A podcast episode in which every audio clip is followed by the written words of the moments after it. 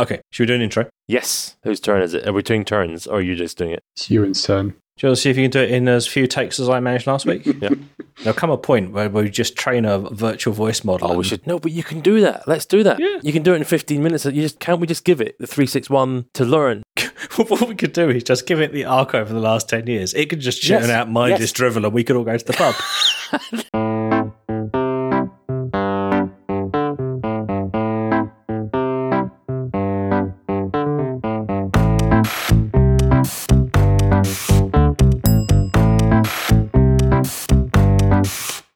Hello and welcome to 361, a podcast about mobile technology and the world around it. My name's Ewan McLeod. My name's Ben Smith.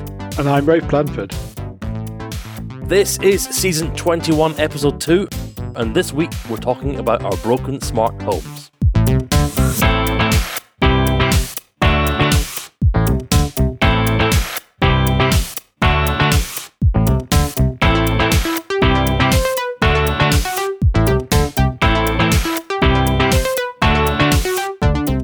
Back, chaps. It's good to see you.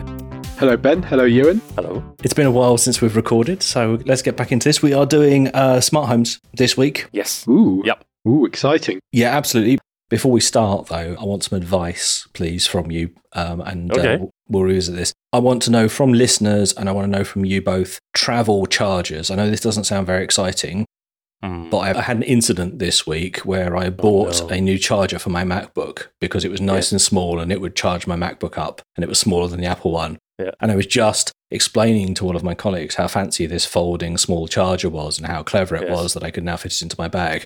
And it chose that precise moment to go bang and smell of smoke, and all the lights flickered in the room, and that power Really? socket stopped working. Yes. Oh my gosh, that's shocking. So, you know, I've crossed them off my preferred supplier list. So, what I want to know Oh is no. first of all, do you bring like specialist charging stuff around with you when you travel, Ewan, or do you just throw the Apple charger and whatever like came in the box? Well, it's you that made me do that, right? I always think of you when I'm paying stupid amounts of money in the Apple store or the Samsung store, whatever, to, to buy the actual hardware because you've always said, oh, I, oh I, I wouldn't. And it's actually happened to you. So I've got my MacBook Air M2 I'm traveling with, and then I have the double socket Apple MacBook Air thingy, you know, that it's got two USBs. Yep. I find that quite useful. So I, I use that. And then I also have a Belkin. Belkin do a really, really I love for my Android phones. I love the the ultra ultra ultra ultra ultra fast chargers, the, Yeah. the super stupid ludicrous speed chargers. And Belkin do a great one. Samsung also, of course, have theirs. It comes in the box, but I like the Belkin ones, and that's what I travel with. So I've got my Apple charger, and then a Belkin charger. That's it. Rafe Blanford? I don't have a particular travel one. I mean, I've got some Mu plugs that I will occasionally use, but I have bought a third party Apple charger, which is the Hyperjuice, which had uh, various ones on Kickstarter. And the one I use has got two times 100 watt outputs plus then sort of 18 watt USB ones. So it means I can charge kind of two laptops or a laptop and an iPad at the same time, and then also be doing a Kindle or, an iPhone. And, you know, it's about the same size as a normal charger, Oh, that's interesting. but the fact that it's got four in it basically means I just need to take one with me when I'm traveling. So for USB C, or It's two USB C and um, two USB uh, A. oh It's interesting because I've been optimizing for so I the, the Mu plugs that you mentioned, Rafe. They are the UK folding ones because as, as as Brits we have a problem that our plugs don't fold down very conveniently. The Mu plugs that they made, which were these nice folding ones that folded but flat, the most they did was 20 watts, which is fine for a phone. Or actually, I've discovered it charges my son's Switch really well, but it's no good for a laptop or uh, an iPad Pro or something like that.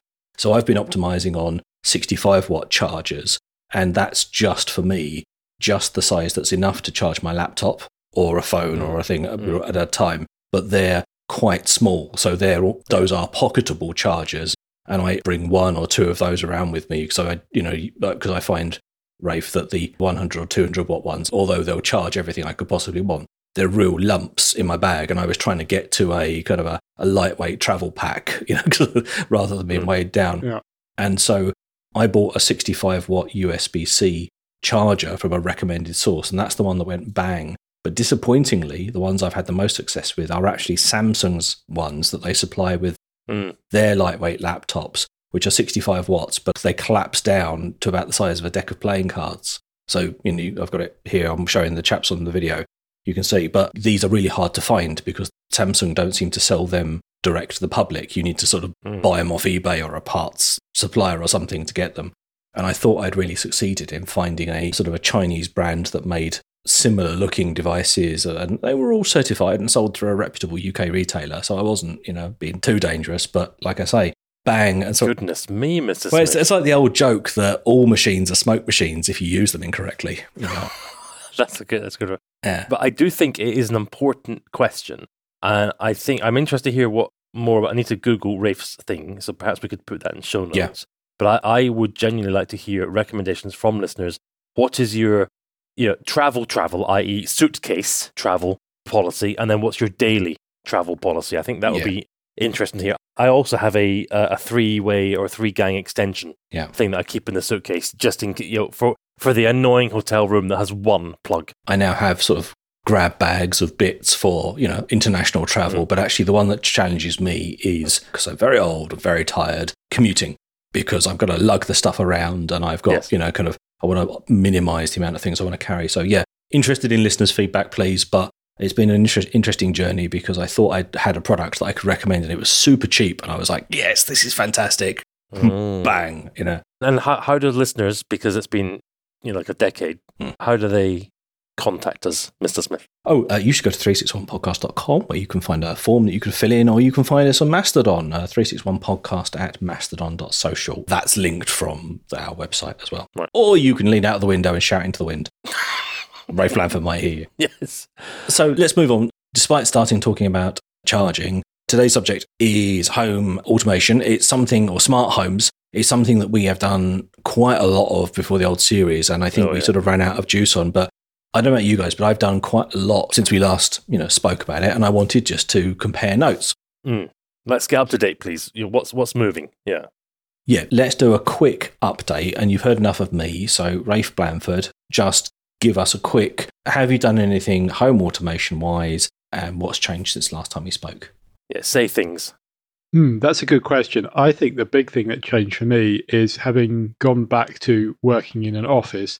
Actually, I think I shared last time that I wasn't using the automation that much. It was all being done manually, and I'd kind of rolled back to doing a lot of things just using Alexa and Hue, and therefore going, yeah, that works good enough for me. Using your fingers like a monster. Well, no, no, let's not get carried away. I was still giving voice commands, and it was for turning lights on and off, vacuum cleaners, opening and closing the curtains, that kind of thing. But having been out of the home quite a bit and regularly now, I've reset up the automations, but I have done it using, rather than anything like Smart Things or some of the other solutions out there, I've actually done it using Hue and Alexa because it's good enough for what I want it to do which is basically motion sensors turning on lights when I get back or doing geofencing to get things on. And then, more probably importantly, turning it off if I leave the house and kind of forget to turn things off. I mean, I, I now just don't bother. I know when I leave, everything will shut down. And then I'm still using voice control quite a bit for things like the uh, curtains or to kick things off. So there isn't like a massive update for me. One of the things I've kind of been keeping an eye on, though, is Matter, which we might get onto uh, later as a new standard. But I also have got a new toy, which is uh, maybe worth talking about. But maybe we'll come back to that later in the podcast. Ooh, trailer. You know, spoiler trailer, etc. Yeah. That's it, cliffhanger. I was going to ask, I forgot to say, you know, what platform you're using, and I'm going to put words in your mouth, but you said Alexa. So, Yeah, I'm basically on Amazon because it's cross platform. It works well with voice. And I think it's a lot of to do with if you're living on your own, you don't have to worry about the kind of family acceptance factor. So all the automations are set up against my phone and my location. yeah, so you, McLeod, what platform do you use? And I'll tell you why I think it matters in a minute. Oh, jeez. Right. No, I, I do. I whatever you're going to say, I probably agree with you. Right. I have been now and again. I'll I'll I'll I'll, I'll sit there until two o'clock in the morning. What? What? Why are you laughing? Because you're preemptively buttering up uh, Ben Smith. I like to be preemptively buttered. It's fine. Go on, carry on. right. Okay. Right. Right. Right. Right. So I, I, I'll sit on Amazon and I'll think, is there anything? Yeah, I, get me a smart home sensor, motion sensor. That I, I'm obsessed with motion sensors. Right. I, I like motion sensors to switch stuff on and do stuff, monitors things, and You know, let me know if this has happened or that's happened. My smart things, that's my primary platform and it has been for the longest time. The motion sensors just kind of stop working now and again ish whenever. Uh, this unpredictable reality is really annoying. So I thought, right, okay, I've had enough of this. I'm going to adopt a new platform, and that will be Aqara. Just looked on Amazon and found great feedback from Aqara, A Q A R A. You have to buy the hub, fifty odd quid, I think, and then you have to then then you buy the little devices. Uh, And so Aqara is a manufacturer of smart home devices. Right. And when you use their products, you can use them in one of two ways. You can connect all the stuff to their hub, right. and then you can use the Aqara app. Yes. And you are just basically in the Aqara app with the Aqara gizmos. But quite a lot of people, particularly in North America and Europe, like their stuff because it supports HomeKit and Right. you can plug it into the Apple ecosystem. And so your platform is HomeKit, you know, but it just happens that you've bought Aqara devices to be in your Apple HomeKit home. So how are you using it? Oh, look, I thought I'll try and do it properly. Okay, and this is where I've got zero patience for this nonsense, right? I brought the thing, plugged it in, Nothing changes, does it? flipping annoying because I'm standing there in a room. Okay, yes, detecting me, that's great. Okay, I walk out, come in again, detect me, great. Walk out again, come in again, doesn't detect me. Yeah. What? What? Uh, right, and then it's working perfectly fine. Then I, I move it five centimeters, doesn't work at all. What? What? Then I thought, oh no, no, it's just me, it's just me. Right. So and then I, I bought loads of these little because the, the actual the Aqara motion sensor is very small. It was quite cool, right? Uh, no, I just, I don't know. I don't have the patience. I I want it to work or not, right? I don't really want to have to spend hours and hours. So then what I did is I eventually did what I swore not to do, which is paid £44 because these Aqara thingies are half price, half that. I paid 44 for the Hue motion sensor. Yeah. Right. Took out the thing, plugged it in, works immediately, has never stopped working. I mean, gee, that's that's wonderful, right? I'm with Rafe there, right? The Hue, it just flipping works. So great work, Hue. I don't know what is wrong with the other stuff. Yes, it may be me. I am a bit of a geek, right? You know, I do have a degree of patience if the thing seems to work. So good luck if you are using all these other other things. It's- I'm not having to go at a Aqara necessarily. I'm just having to go at the general difficultness. You know, Yeah. this is really complicated. I just want it to work. Now, what else have I done? Okay, the best thing I have done because I've moved back to the UK since we started recording, and I needed proper proper Wi-Fi. And I did what Ben Smith recommends, which is go to Wirecutter, and I got the Asus Zen Wi-Fi. Asus. This uh, oh sorry, oh, right.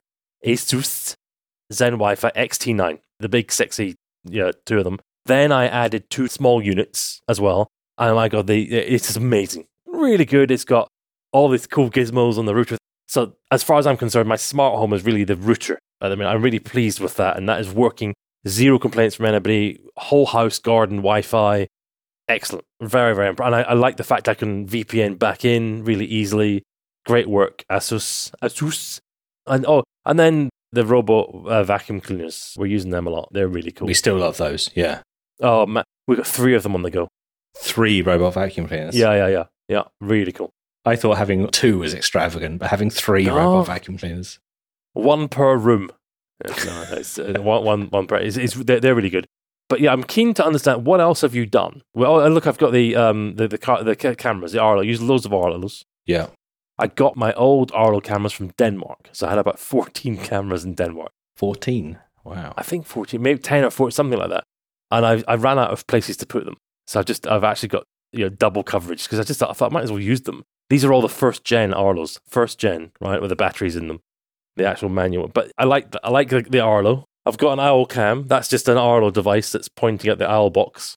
Uh, and we get a notification at four o'clock in the morning to let us know the owl's been in and out. And that's about it. Wow.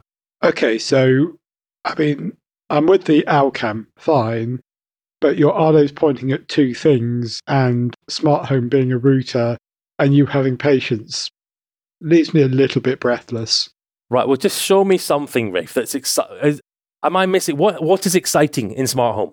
What am I missing? I'm glad you're having a similarly bad time to me because that's that's reassuring. Because I would be deeply distressed if you'd sorted it out and I was here swinging in the wind with a mess. So when we last spoke on the podcast, I was getting really mm. excited about Home Assistant, and Home Assistant is a sort of open source bit of software that you can oh install oh gosh, yeah. on a Raspberry Pi, and that all and you you know your face is right, like that all sounds like a bit of a faff, Yeah. Yeah. but Mega faff. God. But when I did it, I discovered actually that it's not really a mega faff because it was all kind of, you know, sort of click this, drag that there, copy this onto this thing, press go, bingo, it works. And actually, Right. I kind of was a bit surprised at how easy it was. And the reason I was getting keen on using Home Assistant was I had all of these different products I needed to use, mostly because what was supported in my market, what device was electrically compatible with the type of lights that I had, Yes. you know, Mm. which products could go inside or outside. So, you know, I was kind of a bit constrained. And what I really wanted was something to tie it all together. And that seemed to be the most powerful and most flexible. And I've gone through a bit of a love hate relationship with it because it is incredibly powerful. Uh, and actually, it has been, for me, 99% reliable. Has been far more reliable than I expected. The problem is that every so often it just stops and you have to work out why. And I think Ugh. most of the time it's stuff that I can fix or stuff that perhaps even I've broken from my own understanding. But Right. I, I sort of came to realize that when you're dealing with something that's kind of got a lot of community and cross platform support, you end up with this kind of like two tier quality of service to steal Yes. a, a Ewanism. If the manufacturer supports Home Assistant, like if they're targeting the kind of the interested nerds and they support Home Right. Assistant and they've you know built an API and they've released their software and they've integrated it perhaps or they've made it easy for other people to integrate, lovely. Like Hue, Yes. Philips Hue lights that you were saying Yeah. worked really well. Just beautiful. You know, Mm. a local connection on the network. So if your internet Yeah. goes out, it all works. It's really fast, works really well. Yes. You know, perfect. Arlo cameras, Mm. no integration, no support. Crazy Dave on the internet Yeah. has made an integration. Okay. You know, and, and he he's maintained it for 17 years and he knows how to backwards engineer the Arlo APIs to pull out the videos and oh sorry, no, the um, Arlo have changed their website now and it's all just broken overnight and you know, everything stopped. So I've had a bit of a problem was I found it hard to gauge kind of how reliable Yes. the things that I was using would be. And they yes. sometimes they look fine Yes. because they work now and you set it all up. Mm. And then you realize only over time how fragile it is. The other thing was that we toyed with the idea of, you know, we haven't decided that we want to. We said we had this thing of we might move house this year. Oh. And I was like, oh no. Like I have to start unwiring everything now, you know, like to sell the house because how am I going to explain to somebody else who might buy our house that that light switch triggers a virtual switch which Home Assistant monitors Oh, and for turns goodness sake. precisely. Oh, that's a nightmare. Yeah, yeah. I've very bespoke crafted it for myself. And then, I mean, I suppose the nail in the coffin, what I really wanted was something that was much more reliable, much supported. So I went and bought Home Assistant Yellow. And what Home Assistant Yellow is, is a physical device, like a proper physical device that Home Assistant runs on. But Yes. it's got the built in Zigbee radios and the built in okay. Wi Fi and everything. The whole thing Yeah. is like, you won't be worrying about which third party devices to plug in anymore. And you won't have this little sort of Raspberry Pi box on your desk looking like a kind of a bag of spanners. It's all this kind of Mm. nicely integrated. It's almost looks as elegant as like a Smart Things hub or um, Right. an Aqara hub, which you might buy. Yes. You know. And uh, I've had my Home Assistant Yellow for now um, probably four or five months. And I couldn't tell you how it works because I can't buy the Raspberry Pi device that you're supposed to slot inside it Oh, come on. Oops. because Raspberry Pi devices, and it takes a particular type. There'll be people busy typing now. You've been able to, if you just go on the internet, you can get a Raspberry Pi 4 on Thursday. Yes, but it needs a special, it's, it's something called a compute module, which is like a Raspberry Pi that's designed for integration into other devices. Who has the patience for this? Like, I want this stuff to work. I suppose that's the difference between us. I'd be willing to put a bit of time in because I actually quite enjoyed the elegance of doing it. But then I started to Mm. realize that I don't want to live in a project. It, I feel like, you know, there are some people Yeah. who buy a house and it's falling down and they live there and they do up the kitchen and they do up the bathrooms and they paint it and they decorate it and Progressive. Yeah, yeah. kind of they're willing to put up with living in a sort of situation where nothing works because they have this grand plan about you know building a lovely house Yeah. themselves or perhaps they might be the kind of people who you know r- uh, renovate houses and sell them and that's the way they make some money and Yeah. i was kind of having that moment which is you know, kind of these things have become unpredictable. These things aren't working. Actually, I would fall and I'd got Rafe, much like yourself. I got to the point of the things I really valued were I want to press a button and turn on a light somewhere else. So, for Yeah. example, you know, I wanted to have wall switches for lamps that didn't actually electrically have wall switches, so I could turn them on as I walked into the room as if they were ceiling lights, for Yes. example. Or I wanted to walk up my drive and I wanted my porch lights to come on so I could see the keyhole to, you know, put my key you've in. got an external. Nice. External motion. I actually I don't have an external motion sensor that Oh. works, but what I have is geotagging, and so my phone as I Oh, okay, right, right. towards my house with my phone, it would just turn the outside lights on for me for ten minutes and things. And so I'm actually kind of a bit of a crossroads now, where I'm thinking of perhaps simplifying. I'm probably going to just simplify it down to two systems: Lightwave, Your light switch things. which is the smart light switches that I have Yeah. all around the place. And since we last spoke, they have added motion sensors and they have added plugs and all manner of other things that make it a bit more usable now and, and remote control switches as well and HomeKit. And that what that means is I'll have Lightwave products plug into HomeKit and HomeKit gives me a really nice usable interface on my phone to turn that stuff on and off without using the manufacturer's clunky, badly designed app. And that is a million miles away from where I was Mm. a year ago Yes. when I was trying to connect everything up, Yeah. you know, together. And I think you were going quite crazy. it was a fun experiment, Mm. but there comes a point where you're in the bathroom and all the lights go off. And you know, and you're thinking, hmm, this isn't good. Or the one that really flummoxed me, and I promise I'll shut up and let you guys have a talk in a minute, is one of the things I valued most, and the reason that we have hue bulbs in our lamps is Yes. at night when you turn the lamp on, it's nice to have a really soft, warm light. Yes. And in the Yes. morning, when you turn the light on, it's nice to have a really bright daylight type lamp.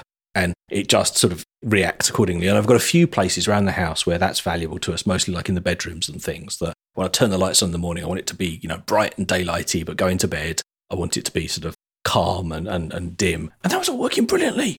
But then something changed. I don't know what. And when you turn my light on, when I turn them on now, they come on in the state they were this morning, bright, bright, bright, and go, oh, dim, dim, dim, dim, dim. You know, transition, transition, transition down to dim. So, you know, you wake up in the middle of the night and you go up to go to the loo and you turn the side lamp on, it's blinding light. Oh, and then, no. you know, two seconds later, it's like, so it's fine. Look, I've changed it for you. It's like, ah.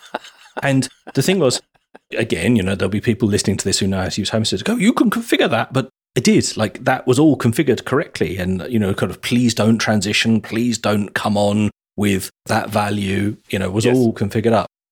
So, I mean, I'm reluctant to say I was too clever for my own good, but I am now at that point where I'm thinking what I'm going to do is get rid of quite a lot of that. And I found some bulbs that are daylight when they're bright and warm when they're dim. They're dimmable bulbs, Okay. physical bulbs. Oh, okay. They emulate kind of old fashioned bulbs that used to do that as well. And you're going to switch them on and off power style. I'm still going to use a smart switch, a smart dimmer, Yeah. but I'm not going to, you know, program the value. You know, I want RGB this value and this time of day. Yes. I'm just going to say dim at night and bright in the morning and let the physical controls take over. And again, maybe not have smart bulbs in our lamps, just have smart sockets and just try and simplify a lot. Mm. Because I was totting it up, I was saying, oh, I don't really want to spend any more money on my smart home. But um, I thought, oh, I've got 24 Hue bulbs in my uh, kitchen. Jeez. I could just pop those on eBay and I could easily pay for, you know, plenty of extras. Yes.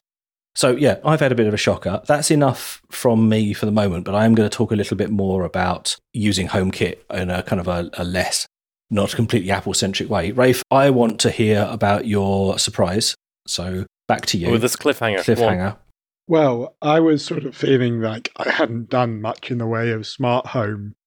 And it was about a year ago, I saw something on Kickstarter and I thought, ooh, Oh, let's this- just stop. Friends don't let friends back things on Kickstarter, Rafe. Yeah, come on. well, Did you, actually know, get anything? I was suckered into it. And about nine months later, maybe six months later, things started to arrive in various parts of the world. And it's very exciting. But it's taken almost What you mean? People months. start. They did updates saying this has arrived, this has arrived, this has arrived. Hello from Yeah. the Maldives. This has arrived. Yeah. So my one arrived a couple of weeks ago, and I'm Okay. waiting to install it. And What is it? what it is, oh yeah, well this is exciting. It combines a camera with Right. artificial intelligence and a dispensing station, and it's really quite exciting. So I'm I'm going to spoil the surprise now. It's the Bird Buddy, which is a connected smart bird feeder. Oh, The world has gone mad. Connected bird feeder. Yep, pray so. that's quite cool. That yeah, go on. Say some more. So it has a way for you to dispense food, a little platform that the Tweety birds land on. And Yeah. when it lands on the platform, it will take a picture of said bird and it's able to recognize about a thousand different species. And so in some Oh, cases, is will cool. take a short video or it will take a picture and then it will actually send it to you. And there's various ways that that can happen. They've promised more updates to come It's just a photo, not a video. They will do a video that's kind of in beta at the moment. So the idea is you kind of get a postcard from your bird feeder when something lands. So What physical postcard? no, no, this is a Oh, digital one. okay. Although I, it'll be interesting, you could extend it in all sorts of ways. So for the birders, if you're American, or the twitchers, if you're in Europe, it's kind of a really exciting thing. So I'm really looking forward to installing it. It's just that combination of things combining camera, AI, the smartphone components, a bird feeder. So I honestly don't know how it'll be. So I'm going to report back in a future episode on the Bird Buddy, but Where are you going to put it? I'm going to put it somewhere on the. Uh, the, the downstairs loo. Where do you think he's going to put it? Well, no, no, look, look. Blanford lives right in central London, so I, I want. Are you going to put it outside? You know, have you got a window or something? no, in the living room. Of course, it's going to go outside. Come on, where? Are you, that's a sensible question. Where are you going to put it? It's going to go outside, and I think it's actually going to go and live in Sussex, where my parents on the live, estate. Okay. because then I will be able to enjoy Tweety birds visiting Sussex while I'm in the middle of. Wait, London. how's it? Con- is it Wi-Fi? So yeah, it's Wi-Fi connected. So And have, have you got uh, Wi-Fi six in the garden? uh, there is good Wi-Fi all over the place. Uh, yes, and so it'll be interesting to see how it works because some of the reviews are a bit mixed, and as typical with a Kickstarter product, the software is a bit beta, and there's new features being rolled out all the time. Video is kind of one of those, and the recognition. You know, there's mixed reports, but the first UK people have been having them for about a month or so now, and it's pretty good. And there is a inevitably a Facebook uh, group where you can go and see people sharing their photos, and there is something really quite charming about it. I said I like the combination of things, and it's a kind of unusual or different bit of smart home kit. And I think it's easy to be cynical about and be Ben like about the oh they've connected this or they've connected that. What a cynic he is. But the idea of actually, you know, when the birds are visiting, and they do various versions of this, you know, with a Yeah. water feeder and a hummingbird feeder, Mm. actually, people like the idea of recording birds. That's a thing. Using a bit of technology to have that happen automatically, I think it's a really clever combination. I want to see how well it works because I'm definitely in there. It just needs to work, camp. and how long have you been a Twitcher? I'm not really a Twitcher. I don't really do gaming. I don't watch the uh, streams. But I have always enjoyed looking at the birds out the window. Having grown up in the countryside, there's nothing better than the dawn chorus. So now, not only will I hear the dawn chorus, I'll be able to know who's making the racket. What is your favourite bird? Oh, that's a good question. Roast chicken. Oh, Ben, you wound me. You wound me. Come on. Uh, I think it's probably a wagtail. And there are various types wagtails Right. and then barn owls. Excellent. We've got a barn owl, a white one.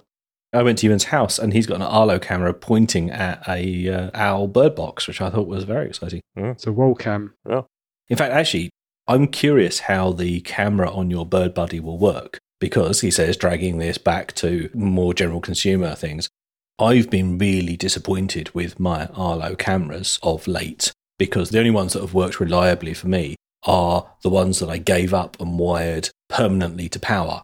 So the whole advantage of having a wireless battery powered camera has somewhat been negated if I actually want the thing to work reliably. And then Mm. on the few occasions where incidents happened where I really actually cared about the footage because I wanted to see who's gone there or who was around or did that thing get stolen or whatever, actually I found I did want the pre roll video. You know, I did want to see, you know, kind of what came before. And I wonder, Rafe, in your bird watching situation, if a bird lands at your feeder and then the camera you know spools up and says, "Oh, you know, the infrared has spotted a bird," and you know, kind of starts to record. I mean, on the Arlo system, I found the latency was about three to five seconds on a camera that Mm. was on a battery power, and you know there are different ones for sure. I wonder if the bird won't have had its snack and vanished before it has the time to wake up. Presumably, they've optimized for that. Certainly, the videos I've seen would suggest that, and you get the birds landing and then uh, taking off. They do hang around though, right? The bird will hang around a little bit. You know, I would presume to eat. Exactly. This is not the same as uh, someone stealing uh, Ben's bread from outside the back door, where they took chunks out of it and then did a run out. I will report back on the future photos from Bird Buddy, and maybe we'll uh, share a few on the 361 social media channels. My errant loaf of sourdough has never been recovered. So, Tragic. did you hear this story, Ewan? Is that that happened? No. What was that? Well, uh, we have some groceries delivered with milk in the UK because we live in a quaint little village and we like the idea of pretending it's the 1950s and having our milk delivered by a milkman in the morning on the doorstep. And uh, I woke up to find an empty bag where my bread used to be in the middle of our drive. So I think the local fox had a nice loaf of freshly baked sourdough for his breakfast. but I said, "Oh, don't worry, I've got you know I have a camera on our driveway." Actually, Yes. I'd put it up, and it's the first one I put a powered one on to just to keep tabs on the cars because there'd been a spate of uh, catalytic converter thefts in the area, and I was sort of anxious about the cars when we were out. And um, it's well enough tuned that it gets people, but it doesn't get foxes and badgers and things. So they, there's a Ninja Fox stole my bread. There you go. There's the title for the episode. Wow. I don't know how you're getting on with your Arlo cameras. I think, I mean, if people are listening and wondering, is that a recommendation? I'm, I'm kind of Mm. about ready to stop recommending Arlo cameras, Oh, really? needing to wire them up, finding it quite inconvenient to wire USB Mm. power up, Yes. Finding that they randomly sort of stop working or start working or complain about the battery or those sorts of things. And then also, I have to have two of their hubs in my house because the wireless signal from one isn't sufficient. So I have one at the front and one at the back to cover the two groups of cameras I care about. One of the hubs just now saying that the storage on the device is corrupted all the time, even though Ugh. it appears not to be and appears to function correctly. So I'm afraid I'm sort of falling a bit out of love with their products, although they are kind of easy to use, which was, I think, the reason you and I first liked them. Yeah. So with me, I tried wiring one and then it just stopped working the next day. I don't know. I think USB wire got wet, or I don't know. It's really annoying. So I just, as long as you're using them battery powered, and I have the ultras which are rechargeable, and I've got loads of batteries ready to just replace, replace, replace. That works. But yeah, uh, I I know what you're saying. I, now, I, I I have remembered that I've got Frient. I'm probably saying that wrong. I think it's Danish. Frient, Frient, Frient, F R I E N T. I got a load of those motion sensors. I don't know. It must be every single property I go into just does not is not big enough, or sorry, the Zigbee or whatever is isn't fat. I don't know. It just does not work. It's only Hue that seems to work. Then the other thing I have remembered, Kasa, the TP Link.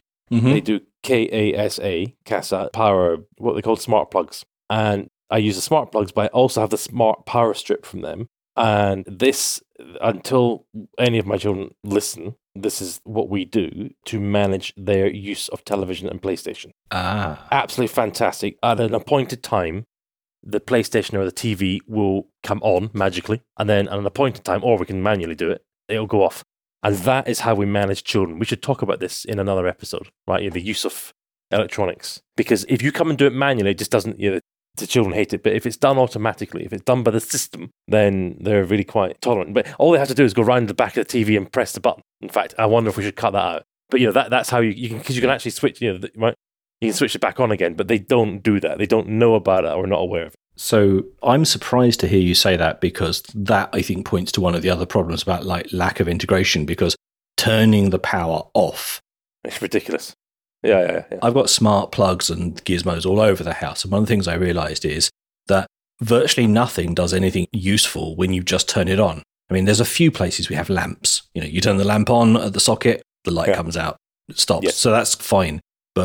If you look online, you see the adverts about them plugged into kettles and toasters and things. Well, like if I just turn my kettle on, it doesn't do anything unless I fill it with water and press the on button Exactly. and set the temperature. So I'm surprised to hear you do that though, because does that not sort of uh, damage the device? Just you know, pulling the plug on a PlayStation or something that might be saving some media or you know. Well, to be fair, the PlayStation isn't actually switched off because that's managed by the PlayStation settings, which are really good. Oh, I see. Uh, actually, they're crap. It's the Xbox is better. Actually, we use it for the TV, so it's a Samsung just switches on and off. Got it. It probably damages them. I, I who knows, but it, it's better for controlling the children. Yes, I'd feel more comfortable with flipping the power on and off to a TV. Although actually, Home Assistant integrates with Samsung TVs, and I can now ask Alexa to turn the TV on and off, and it will send a network request and turn it on and off. So That's worth looking at. That's yeah, that's interesting. All right. that was one of the pleasant surprises about things that actually did work. I needed something that was compatible with my wife. Yeah, really easy. She know, she knows how to do it. She can switch on if she needs to. You know, Yeah. switch off if she. Yeah, yeah. I think it's interesting that all of us who are, I would say, smart home aficionados, if you go back and listen to some of the early episodes, Mm. have got frustrated with it not being easy to use. And there are things that I'm still willing to play. in. I've been playing with Home Assistant on a, a Raspberry Pi, and it does work well. But then I found some of the things I had didn't work with the system, or were, as uh, Ben so eloquently put it, managed by Dodgy Dave. Just before we, we move on, because I know Rafe wants to say something. Can I ask a question about IKEA? Yes. So you know, Hue, phenomenal. It just works. Well done, Hue. Well done, Philips. IKEA, I've always had that fan, fan, fantastic experience with their stuff. And I think the, the IKEA guys and girls have really made something that works perfectly, but only in home. Uh, Have, have they changed it to out of home? It works brilliantly. Yeah. It really does. And every time I've been in IKEA, especially in Denmark, I can't help but just go and buy more smart home stuff. It's really, really good because it's you know they're all nine pounds each, and the thing works really well in the house. We said we would talk about Matter later, and that's an important standard. But I think the other thing is that so Zigbee Mm. and some of the other wireless standards that people might recognize, which is the kind of the way that the smart home devices talk to each other. If they're not Wi-Fi, some of them are Wi-Fi, but if they're not, Mm, mm. there are other standards. And some of the more recent versions of those standards have started to optimize for longer distance devices so that they can work over you know, over greater distances. And that means that you'll get a better experience if you put a sensor in your garden or a sensor just outside your house. There are even some sort of long range products now coming out that work, you know, a kilometer or more away from home, you know, through Right. a, a different wireless frequency and things. Oh, and wow. so I think it's one of those points where almost whatever I say now will be out of date by the time this airs and out of date by the time Mm. people listen to it because there's a lot of movement in that space. But I think it feels like an area that's maturing in that regard. I have two things I want to say very quickly. One was that I'd realized that, bit like Rafe, the thing I liked about my smart home the most, even when it was frustrating me, was it was on all the time and it was present and paying attention all the time. And so one of the things that I've really I've added to my smart home and love air quality sensors. So I have bought air quality sensors that go all around my house, partly because post COVID, the amount of CO2 in a room is a good indicator of how well ventilated it was. And I was curious Okay. about that. Partly because I have a new, a relatively new home, and I was becoming concerned about were we ventilating it properly because in new homes that are so well insulated, you can have issues with moisture building up, mold, things Oh. like that. I was just anxious about that. But actually, now, just because I've started to realize how much more pleasant it is to be in a well ventilated, fresh air room and how much it affects my comfort levels, particularly when I'm working at home. So I have bought Awair, A W A I R sensors. I've got Okay. one in every bedroom and one in every major room downstairs. Add to. Okay, how much are these then? Well, I'm glad you asked. Oh god, right. Okay, Rafe, Rafe. Let, let's guess. Okay, because that was that. Well, I'm glad you asked. Now he's got one for every flipping room, right? So I have six. Yeah, six at. Okay, uh, but it, it does some some super special CO two measuring thing from NASA, and they are two hundred forty nine pounds each. Go on, right, Rafe. What do you think? Was he pointing higher? He Go on. was, yes. I think that um, Ben's investment was incredibly well justified, and it's nothing to do with the fact that I have one behind me after listening to Ben rave about his Awair. Oh wait, oh wait, wait, wait. Okay, so I'm gonna get. Okay, so it's more than two four nine. Oh, go on. Come on. Well, let me cut a long story short. yeah. If you go and buy them online Yes. properly, Yes. they're £300 a piece. Okay. Right. So that's an iPad. Just right. That is an iPad. Calm yourself. Calm yourself. Okay. They are excellent, well calibrated sensors. They've got a little fan in, they suck the air through. They are incredibly consistent. I put all six of mine in the same room for a month and just stuck my head in the room every so often. And sometimes it was warm, sometimes it was cold, sometimes I had the window open, sometimes we were hoovering or cooking. And they all stayed remarkably consistent. So I kind of my main worry was, you know, kind of do, should I trust these sensors? So I kind of you know decided that this was worth an investment. But actually, Right. something really brilliant happened, and I, I, I think this is still happening, as- although it, it, it's passed a little bit. Where the company that, that makes these sensors very unwisely for a while got involved in a bit of a crypto scheme, and the idea was that these sensors would integrate into this kind of network that would reward you for reporting your air quality data with cryptocurrency. I remember that. Yeah, yeah, yes. I'm not going to say anything more about it because A, I can't remember accurately, and also I don't think people should learn any more about crypto. Crypto's nonsense, and sorry, you know, it's, it's nonsense. But what happened was that scheme very quickly fell apart, and I think bad PR and some kind of animosity between Awair, who just wanted to make you know good quality home or air Hmm. sensors, and the crypto network. Long story short, lots of people had bought these devices not really to be air quality monitors, but in order to mine cryptocurrency or in order to earn cryptocurrency. And so they'd paid full price for them, bought them with the expectation that they would earn money from them. Oh, Awair then pulled the plug and said, right, we will no longer integrate with this system. And so now you can purchase these devices. I bought mine for about 60 to 70 pounds a piece, Oh. brand new from sellers who were just taking a massive hit on the secondary market as the devices, you know, basically were no use to them anymore. They're still perfectly good air quality sensors. That's what they're intended for. But the crypto scheme link is gone. And I think you still can pick these up new and yeah. unused. There's one for 99 eBay. Yeah. New. And I bought some bundles as well because there were people selling like five at a time and things. So I bought some bundles. What did you get? The Awair Element. Yes. There's only one device that's uh, available to or sold to consumers now. As a device, I would recommend it, but there are other devices available. And I've heard some people speak fairly highly of the Amazon device that connects to your Echo if you have one as well. It's not a sophisticated set of sensors, but I really like it. And it's great because I find when I'm sitting here at work, you can start to feel tired and you can start to feel, you know, a bit bogged down. And I look over and I see the sensor and I can say, oh, the CO2 level in this room is starting to build up because I've got the window closed, I've got the door closed, starting to feel a bit tired and sluggish. And it's actually really helped me to understand oh. what the air quality is like in the house. And like I say, you know, as CO2 gets to a thousand parts per million, you start to feel a bit, oh, you know, a bit. Well- kind of- you can start to feel it. You know, you can feel the room feels a bit stifling, a bit, you know, claustrophobic. As it gets up to two thousand parts per million, actually, you start to feel tired, and it starts to impair judgment. And so, I'm almost tempted to get one of these, or maybe like a, a mobile one of these devices, and bring it to the office. So when it, you know when you have one of those That's a good idea. sweaty meetings where 10 people are in a meeting room trying to make a Mm. decision and everyone feels like rubbish. And you go, well, actually, we've all just sat in a room breathing each other's air for two hours and uh, no one's going to make good judgments now because you start to have an impairing effect. It's almost like um, drinking, you know, starting to impair. Yes. But what I like there is I've got all these sensors all around my house and they actually don't trigger any automations.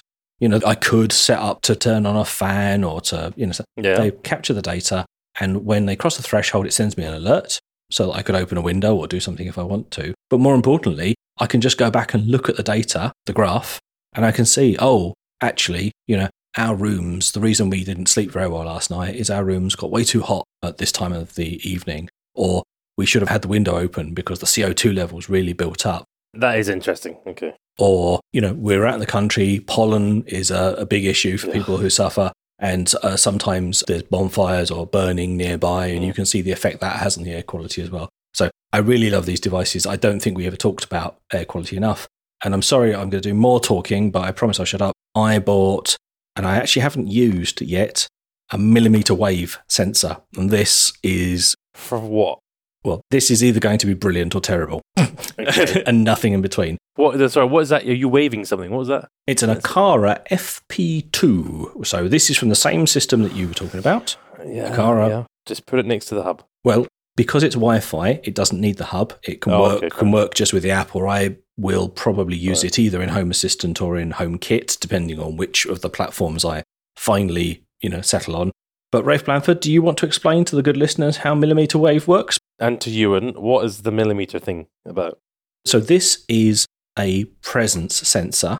The way I would explain it, Rafe will do the science in a minute. It's a presence sensor that works the way they should work.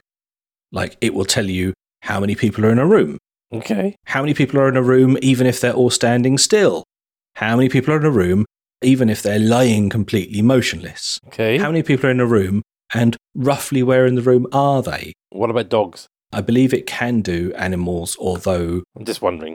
well, I believe it uh. can do animals, although the only examples I've seen of that is people tuning it to avoid it doing animals because they want Okay. to differentiate between people All right, and so it's like a, a hyper awesome motion sensor. Go on then, Blanford. Millimeter wave, Rafe Blanford.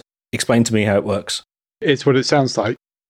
So, millimeter wave is a reference to the frequency. It's typically within the 30 to 300 gigahertz range. So, what it means is it's able to be more accurate about what it's detecting because you're essentially having the frequency or the size of the wave bounce off things and it is able Oh, Therefore, to do- small. more accurate presence detection. Yeah, that, that's essentially what it comes down Okay. to. And so when that comes back, rather than some of the sensors that are typically based on infrared or something like that, which Yeah. is different frequency, longer waves. So it is able to do things like detecting breathing or fall detection, or it can tell when it's a human. And actually, more importantly, it can tell multiple humans. So it can do multiple presence detection Oh. and where in the room you are. So it's not sort of broadband, if you like. It's really quite uh, narrow in the field that it can do. And so, for doing presence detection, when you actually think about it, what you want to know is where in the room someone is. So, that could be something like sitting on the sofa, so turning on a certain set of lights, or telling when there's more than one person in there. So, you might want to do something else, whether that's sort of playing music. And so, millimeter wave essentially allows you to do more accurate presence detection. What can you tell someone is sitting on the sofa? Yes. So uh, Yeah. the demonstration I saw was a chap was in a large open plan kitchen and he had lots and lots of spotlights Yeah. above in the roof. And as he walked across the room, the lights above him in the segment of the kitchen he was in, it wasn't like centimeter by centimeter, but he Mhm. walked from the first quarter of the room to the second to the middle and kept going, came on above him. And he said, obviously, you wouldn't configure it like this, but this is a demonstration of how this works because the level of precision about finding you is so much greater. And in the Aqara app, it draws a grid of the room, and you can sort of basically say if there's any movement in this square of the grid. Oh, that's very cool. The thing I like, actually, though, is I bought a few of those Aqara and Hue motion sensors that you referred to Yes. earlier, and they're mostly infrared based, as I understand it. Yes. And they're brilliant and quick and cheap, but incredibly dumb. Because if you stand Right, still, no, wait, wait, wait, wait, wait. They might be in your house, not in my house. I don't know what. I don't know what is wrong. There's no help, nothing. I don't know why it doesn't work. It's perfectly fine if it's next to the little Aqara hub. let's leave your lead walls apart, but just in terms of how they work, you know, you walk into the room and it goes, "Oh, I've seen you," and turns the light on, Yeah. and then you stand still for a minute, or perhaps you might even sit on the sofa to watch a TV Mm. program, and he goes, "Oh, he's gone. Turn the lights off. He's gone." And I mean, who hasn't been in an office at the end of a day or something? Well, the lights turn off, and Yes. you have to do the office Mexican wave on your To own. keep you awake exactly. every five minutes. And the whole thing here is, I mean, the, the whole reason I bought this device is it can see you because you're breathing. Like you cannot be still enough for this not to see you because Wow. of, of what Rafe says about the distance. Now, with that comes a little bit of fine tuning that I anticipate I have to do. But I'm once again I'm caught because this is like this is what motion sensors really should be. Yeah. Like, am I in the room or not? I don't want to do any Yeah. clever thinking about science or millimeters or waves or infrared. I just like Yeah. what the computer. If if. I'm in the room, Yes. I would like the lights to turn on, and if I'm not in the room, I'd like the lights to turn off, please. And I don't want to have to think about physics and you know where am I standing and all that kind of stuff. The challenge is though that this is a little white plastic gizmo with Aqara printed on it that needs to be plugged into a USB charger. And it's almost like if I wanted to look like I lived in a branch of Best Buy or Dixon's or something like or PC World, that would be fine. But you know, my family have opinions, and you know, we try to make our house look reasonably pleasant. And you know, I was thinking, oh, actually, I already have infrared detectors in most of the important rooms of my house. It's called my burger alarm. You know, when they built Ah. it, they wired in you know infrared motion detectors in all the rooms. And for a little while now, I've been looking at that. That you know, could I integrate with my burglar alarm? Oh. Not Oh. for mm. security, but just hey, you know, he walked into a room and I've got, I've got a sensor built in. I was thinking, oh, that well, wouldn't that be great if I could just put these things up in the same place? But you know, you could have wires and holders and these sorts of things. It's not yet mature enough to be integrated. this is no. the sort of thing that I almost think should be behind the ceiling. You know, because this thing Yeah. will work actually through some surfaces. Oh, so wow. you know, just pop it up the other side of the ceiling void and just forget it's there. Right, try it. I want to know how that is. That sounds really cool. But I'm very excited. And it's things like this that have stopped me getting bored with home automation because it genuinely is moving at an interesting pace. I just checked the IKEA because I just I, I I've been so disappointed with the fact that IKEA only works in home. But of course, uh, I forgot that the Dirigera, Diri Dirigira, Dirigira, Dirigira is their new online amazing, awesome everything hub. Now that I think it's worthwhile resetting because Yeah. I, I used to have a lot of IKEA gear and I think I'll buy their 55 quid hub and then try because they've got loads and loads of Tradfri, you know, gizmos and stuff. And they've got some really new stuff as well. Have you seen their new air purifier thing? Yes, and it's cheap and it's reasonable quality. The reviews were were kind of reasonably positive. It's not quite as mature as some of the. Could be useful with your air thing, Yeah, your wear, airwear, whatever. But I think you're highlighting the key problem, which is you're frustrated it doesn't work. you and I have different reactions to the same problem. You were frustrated it didn't work and just sort of shouted at it, and I was frustrated it didn't work and reconfigured my Zigbee mesh to you know repeat more steps. But the point at the moment is that it's a tinkerer's paradise. But even if you love tinkering, there comes a point where you just want to pee with the lights turned on, or you don't want the lights to come on after a power cut in the middle of the night. Which is my other Yes. favorite one is we live in a place we often have power cuts because of you know because of where we live and not all anymore because I fixed it but a number of our smart lights come on and stay on after a power cut you know which is a problem Oh dear. Uh, okay we've talked long enough about my problems Rafe there's one more thing in the show notes that uh, I really want to touch upon before we wrap the show it helpfully says Rafe chickens so please please expand on that say some more. say, say, more, say more about chickens Well, this was um, because I looked into connected chicken technology. Right. I, uh, I'm not sure I'm ready to have a discussion about connected chickens, but go on, let's carry on. You put, put a little thing in them. Yeah. A, a, sensor on the chicken. It turns out that this is a thing, but surprisingly enough, the space isn't quite as mature as, uh, as smart light bulbs. So this was because there are some chickens that I'm very fond of, and I'm quite tempted now to rename one of them Ewan and one of them Ben, but they are lady chickens, so that might not be the best plan. Okay. And so putting the chickens to bed is a bit of a thing. Right. and I was house sitting where these chickens live, and I was in a fairly serious client meeting, and I realised it was getting dark, and I had to put the chickens to bed, so I had to excuse myself from the meeting, turn off my camera and turn off the microphone, run up the garden, put the chickens to bed, and Yeah. come back. And unfortunately, people rather insisted that they wanted evidence that this was actually my excuse for leaving the meeting. So I, I did then post a picture of the chickens. This Right, prompted me on. to look into chickens. And there are such things as kind of smart hen houses, but actually the reviews weren't great. It was also very expensive. And so in the end, it kind of went low tech and basically got an automatic door that's on a light sensor. And so chickens will put themselves to bed, but you still have to go and shut them up and close the door so they don't get got by the foxes or anything else. Right. And so in this case, it's just a reminder that sometimes the simple solutions are actually the right place to go to. And so because it's based on it's a light sensor, the door will shut at sunset or shortly afterwards and then will open again at sunrise. And of course, you don't have to do any adjustment because that just works every day and it's sensitive or perhaps insensitive enough that it can cope with changing weather conditions in the UK.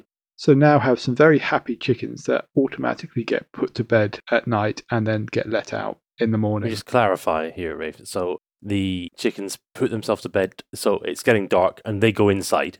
Right. They go inside the hen house and they go up the ramp and they Yeah. they cluck a little bit and they sort of Yeah. settle down in the straw and sort of Clocking bell. you know move around a bit and, and go and go cluck cluck cluck cluck cluck. Yeah. And then the door shuts because they're not the most intelligent chickens in the world. They do have a tendency to go for midnight walkies, Right. uh, which is not a good thing. So then you'll Not in the countryside. Yeah, exactly. And so it's a combination of the instinct of the chickens to put themselves to bed, but someone has to shut the door because they can't shut the doors on their own. Then just finally, listeners were texting me asking me to ask what what are your chickens' names? I don't think I can reveal that on a podcast. What? We're all friends here.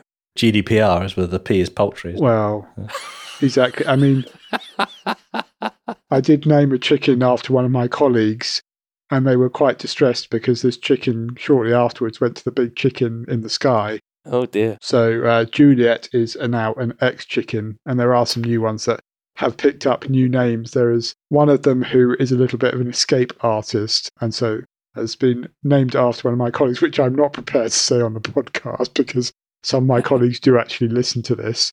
Speckled Jim? Something like that, Ewan. That was my Blackadder reference there. So I actually want to finish on something a little more serious than connected chickens, Ben. Well, just before we finish on connected chickens, uh, Rafe, can I ask how many French chickens you have? I don't have any French Oh, chickens, Ben. I suggest you get one, so you can at least say, "Ah, one egg is enough."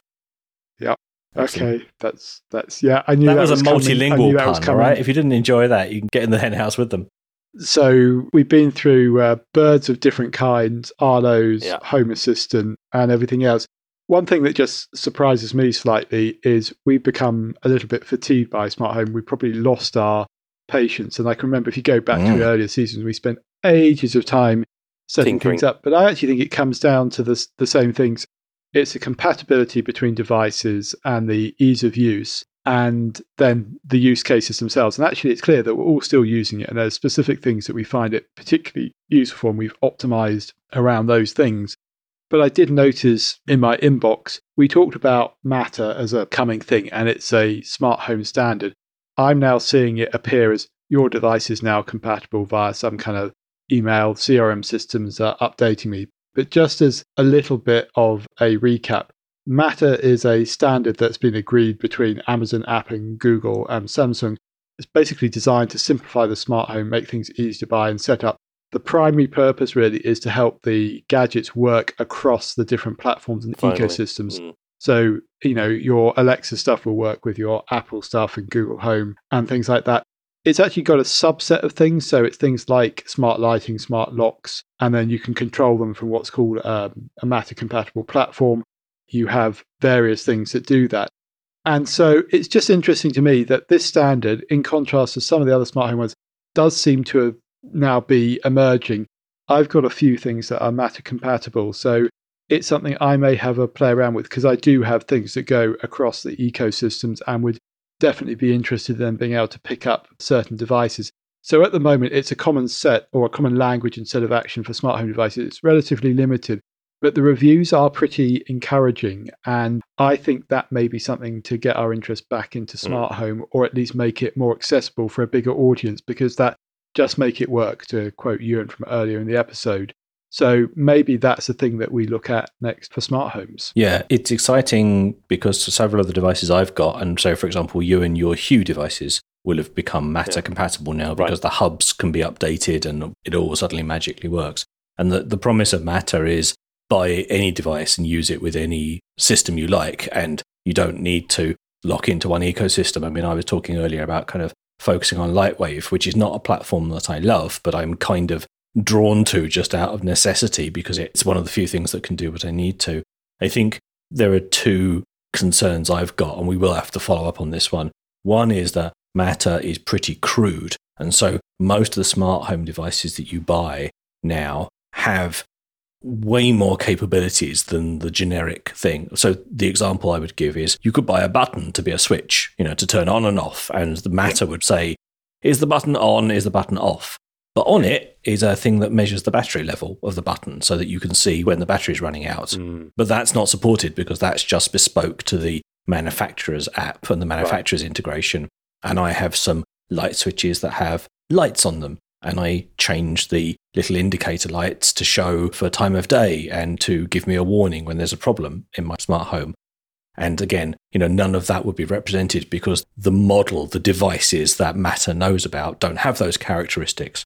You know, all it knows about is lights, and lights can be a color or on or off, you know, and some combination of that. The other thing was that uh, there are a couple of manufacturers, although it seems to have slowed down recently, who sort of initially committed to Matter and then backed off a bit and sort of were a bit lukewarm about it. So, yes, I think it's very exciting, but right now, I wouldn't be buying devices purely on the basis of Matter support. But what I would say is that it is an indicator of some of the best suppliers, best manufacturers. If you want a quality level, and you were saying earlier, Ewan, about how difficult it is to sort of know will it work reliably or not. Problem Yeah. being, of course, that some of the things you said you had problems with have got Matter compatibility now. So it's not a panacea for sure. It must be something that we've got stone walls or something, you know, because it's obviously working for everybody else. It's just quite frustrating. I, I like just on the app to say, I'm sorry, you've got a crappy house. This doesn't work. Yeah. Rather than it kind of working. I don't know how they fix that now. Well, I think it will become something like um, mesh Wi Fi, where it started off being very complicated, and now you buy three boxes from Amazon and put them in corners of your house, and it just magically Yeah, works. It's amazing. Yeah. And we'll get there. Right. Well, we should wrap up because we have gone long on smart homes. Mm. But questions to listeners, please. I would like your recommendations of home security cameras that work well for you. Please. Very interested Yes. to hear about those. Not Yeah. currently happy with my Arlos. Mm.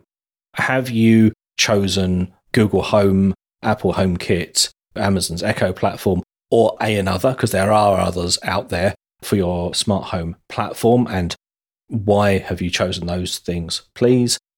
And particularly, I am really interested in anyone who is using any of those long range devices. Have you got smart stuff in an outhouse or a shed or a garage or something? Mm. have you put a sensor in your car that triggers as you approach your house or something like that?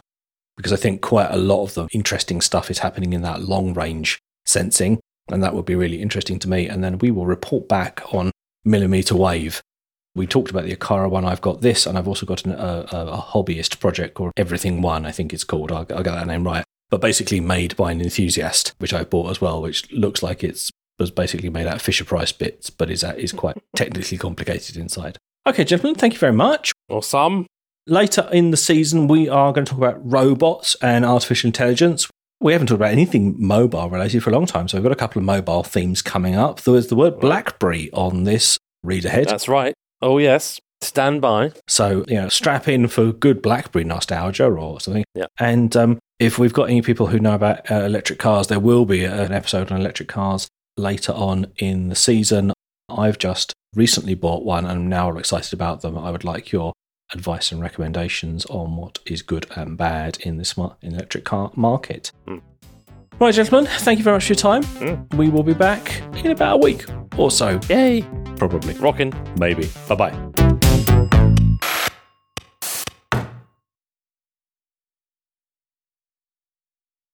And now Melvyn and his guests give a extra few minutes off something or other before the guy brings in the coffee. It's something like that uh, in, in our Yeah. time. Yeah. Is that that's what we're doing now, right? That's it. Yeah, just the, the casual unscripted chat afterwards. Yeah.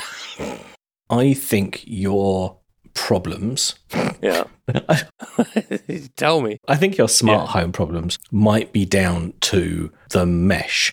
I think because you've got a handful of devices like Mm. sensors and Yeah. then things that turn on as a result of those sensors, Yeah. that you've Yeah. got like the worst possible because you've got everything talking to the hub basically. You know, if it can't see the hub, it's rubbish. Whereas a real Zigbee network creates a mesh of Zigbee stuff. Yeah. And so, for example, when I had my Christmas lights out and they stopped working because the, the Zigbee signal wasn't strong enough from my hub Right. inside my house, I actually just plopped a Zigbee plug just in a plug socket, just kind of Yeah. vaguely near the front door. Didn't even have it plugged into anything. And its sole job was to repeat the signal to Yeah. be strong enough for the things that were Right, outside so to work. All across the house, Hue is perfectly fine. It works everywhere. Yeah. Okay, but nothing else does. So there you go, right? Frient doesn't work. Yeah. Smart Things doesn't work. The uh, Aqara doesn't work, but Hue works. Well, that's because Hue creates its own mesh. So all the Hue bulbs are all meshed Yeah. together. So I get you, and I understand that these are slightly different technologies, but it's, it is rather frustrating as being, you know, the end user. You know what I mean? Absolutely. Yeah. Well, I need to, I, I just buy Hue. That's what I'm doing at the minute. Right. So hello from Muscat. Yeah, um, hello from Muscat. Are you first recording on the new mobile setup? I mean, to my Yes. ear, sounds pretty good. That's interesting, all right? Because I'm, listeners, I am using a headset. Yeah. I'm trying to sound as good as Rory Stewart in terms of audio capability, not in terms of intellect, obviously. The chap that is always traveling for the Restless Politics podcast. Him and Alastair Campbell do that one. That's one of your favourites. I think it should be a favorite of yours in the context of the audio Yes. because it's always pretty good. I'm just wearing a headset. I don't have my microphone, all the all the usual gubbings I, I do in the UK or, or when I was in living in Muscat.